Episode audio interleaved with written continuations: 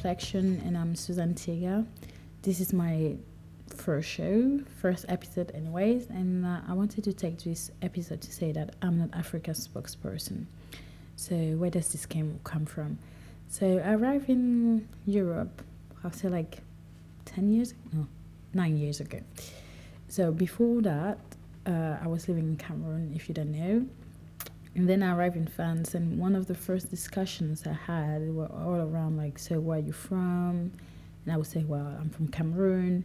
And people wouldn't really know where I was. So all of the time I had to go back to, well, it's Africa. And then they were like, oh, Africa, amazing. So how is it there in Africa? I heard it's amazing and people are very nice. And I would go along with that. I would say, yes, I mean, Cameroon is really nice, and you know, the food is amazing. The weather is just crazy. It's never cold, and I was always cold. I don't know. Even during summer, sometimes I feel cold here. So, uh, so I always I was just going along that like yeah, Africa is amazing. Family, culture, dances, and the atmosphere, and the joy of life, or always like very smiley people, always very happy no matter what conditions we're living under and then uh, at some point, I realized that the conversation was kind of just stopping there. We didn't have any more in depth conversation. It was not about, like, so how is Cameroon different from another country? How is it?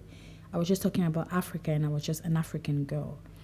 And then, as much as I loved the idea that we had these amazing African values or family values, at the same time, we also had a conversation about how we are poor and we're still happy no matter how poor we are, which is kind of true. I mean, I, I grew up in Cameroon, so it's true.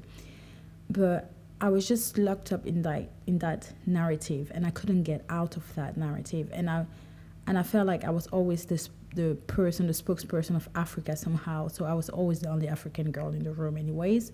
So when anyone had a question about Africa, they would ask me, and I felt like I had to answer.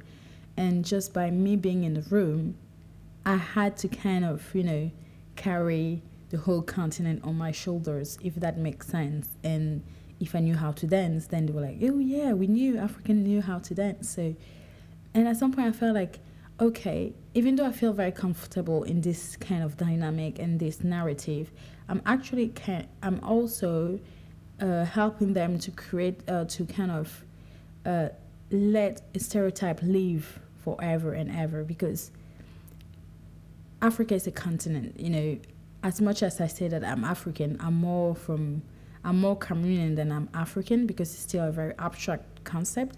I'm more from Douala than I'm from Cameroon because I've never traveled. I've not traveled in Cameroon that much except from going to village. And even in the village, I didn't do much except staying home and having fun with my cousins.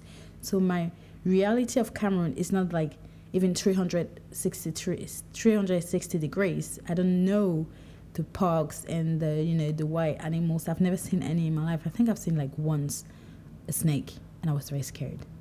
I think I don't remember. I'm not even sure. See, so I'm not like I don't know in the fantasy that they had of African girl that knows so much. I wasn't that fantasy, and I was trying, and I was kind of feeding them that fantasy of Africa, of what they thought was Africa. And I felt like, okay, this is just being very superficial.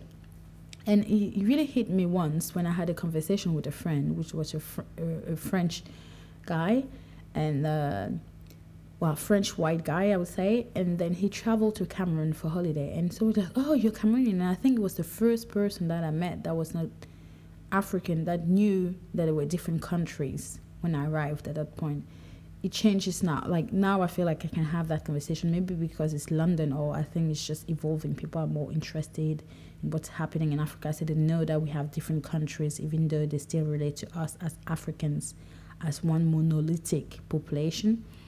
So the guy was like, "Oh, so you're from Cameroon?" I was like, "Yeah, great, yeah." He was like, "So where in Cameroon?" Like, mm, "Oh, you know already that there are different cities. Amazing." I know my bar is very low, right?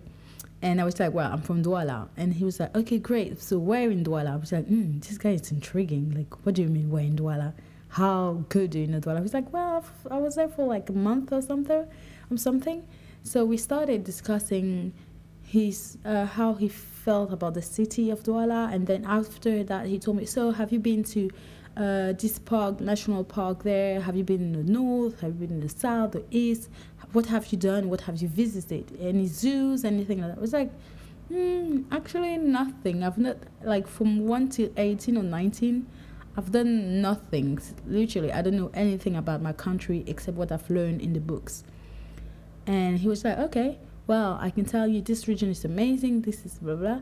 And he actually schooled me on my own country. And I was, I was like, okay, wow, this is different. And from there on, I felt like, okay, every conversation I have now should be about educating people a little bit. I know it's annoying. I know it's tiresome because sometimes you just want to say, yeah, I'm from this country, and then they just get it. Like, oh, I'm from France, and then they have the association with wine and bread, you know, or you just say I'm from UK, and then they have some kind of association with it, and you don't have to go that far. Our USA is like the best ever because they have so many associations with that because culturally we have so many images of America and diverse that we can kind of create like kind of a precise map of what we think it is. And Africa is still that blank thing where we don't really know. And so I was really okay. Well, next time I'm having a conversation with someone, I'm just not going to stop to the I'm African girl because that's laziness somehow.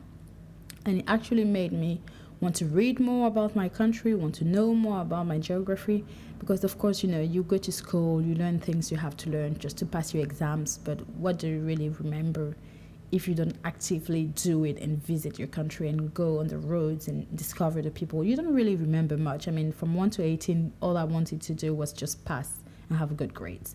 That was it. If I had to remember all the geographical country, I'd do it.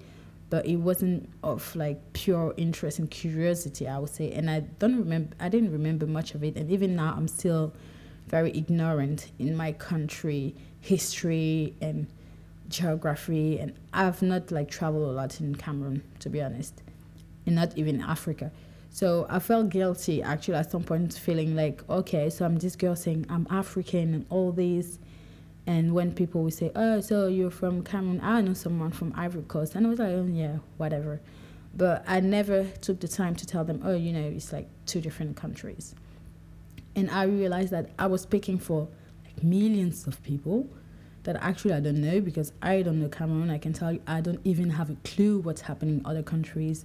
I'm just next to Nigeria. I've never been there. Before coming to UK, I've never met a Nigerian in my life. Actually, yeah, I did like once in France. But before coming to Europe, actually, I never actually met other African people than Cameroonian people, which means that my only knowledge of African people is in Europe, which is quite funny. So all of a sudden I'm there standing there saying, Yeah, I know Africa, you know, Africa is this and that. When I don't even have a clue what's happening in most of the countries. Where myself I'm learning about all those countries and the differences in those countries and how different they are from from the perception I have from Cameroon because it's just a perception I guess of my country because I guess like the people I grew up with have a different perception of the country. So I was very amazed when I learned that in Zimbabwe, like I met a Zimbabwean girl that didn't know what plantain was. I mean, plantain. Who doesn't know what plantain is? But then she told me it doesn't grow that much in Zimbabwe, or well, she didn't encounter plantain anyway when she was there when she was younger. So she discovered it here in UK. I was like, my God, your life was so sad. I mean, like, how can you live without plantain? I don't understand. I don't know. Well, Anyway, so I was in the I'm still on the path of discovering other countries and I know that now African cuisine I do work in you know in the food industry so African cuisine is very trendy now in UK and it's becoming more and more trendy. We have so many chefs coming out and we love the African Afrobeats or African music and we have artists coming out and we have all this praise and all the featuring from USA and UK you know all these things going on that it's very good, you know, and they say that the economy of the continent is just rising and booming and everything. But I just want us to remember that it's not just one monolithic reality. It's not homon like the situation is not the same in every single country. And as much as I don't like it, I still take my time to kind of school people. It's easier now because a lot of people know where Cameroon is, but now instead of just saying yeah i'm african i would tell them oh yo i'm from cameroon and they were like okay so where's that i'll say well it's africa and they were like oh you're african i was like wait a minute it's not that simple. I'm african but i'm from cameroon. It's just next to nigeria and chad and this country and you know we're different because this and that. We have these musicians. Because as much as we have a lot of com- uh, things in common in a lot of african countries we also have some differences. And I think we have to start embracing them also and kind of taking the time to kind of school and educate people. I don't really like the term of schooling, but we have to educate people to understand that African cuisine is not just one cuisine. We have similarities, but we do have some differences. Uh, you know, Kenyan food is not Cameroonian food, which is not Kenyan food. We do have differences there and we as as much as we have to brand ourselves as like one continent africa and everything we still have to understand that we have differences and particularities which i'm starting to see already in the food industry i would say that you know you have sierra leonean chef coming out and you know kenyan chef and nigerian chef even even though nigeria and ghana are kind of rocking it right now but yeah i just realized at some point that i'll stop pretending that i'm africa spokesperson even though just being African and all or being the only African in the room makes you somehow by default a spokesperson for the continent. But at the same time, you have to take that time, you know, you have to pose a little bit and just not fall into kind of like easy answers like, oh, you're from Africa. Yeah, half Africa.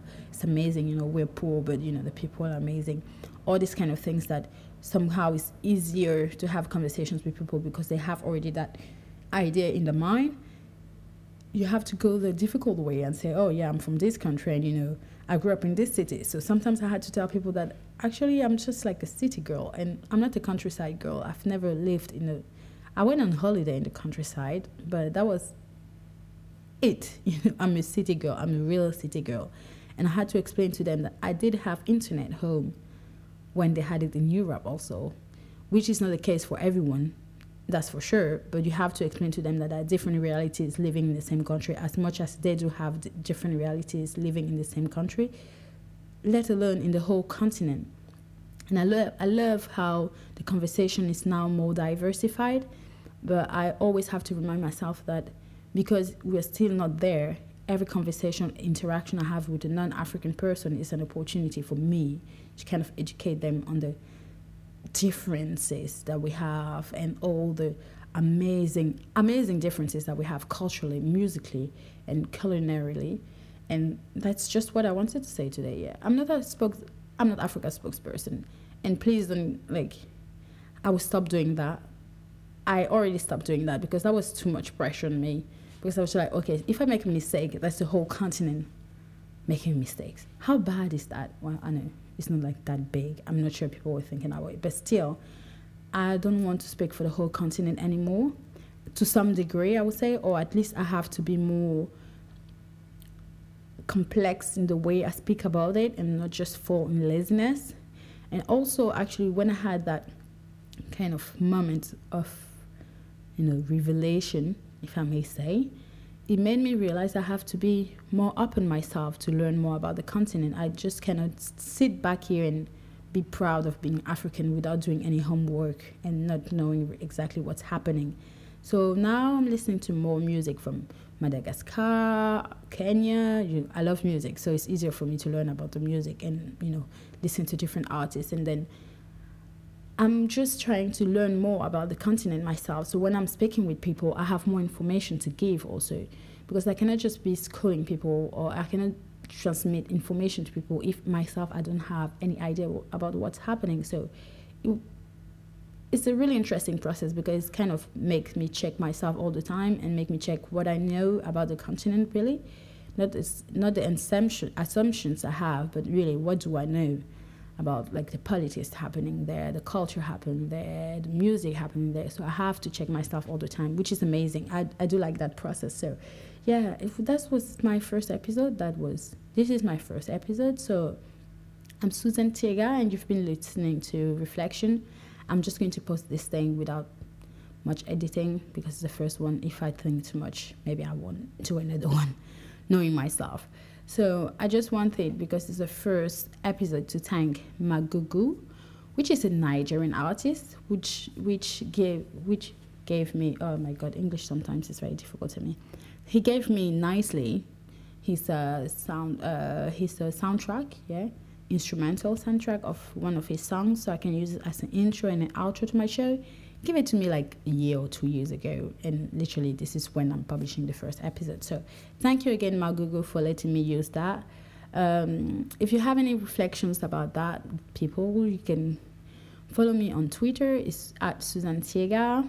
I have a facebook also. It's at susan tiega and i hope that you can continue the conversation there do you feel like you're like africa spokesperson have you ever been i i guess a lot of you have been in that situation where when you open your mouth, you feel like oh, you're speaking for like you're the the PR of the continent, and you you're kind of aware of that. And how does that make you feel, or how did that make you feel, and how do you cope with that, and how do you actually handle those kind of conversations? So that'd be interesting to hear. I hope you have a nice day and see you soon.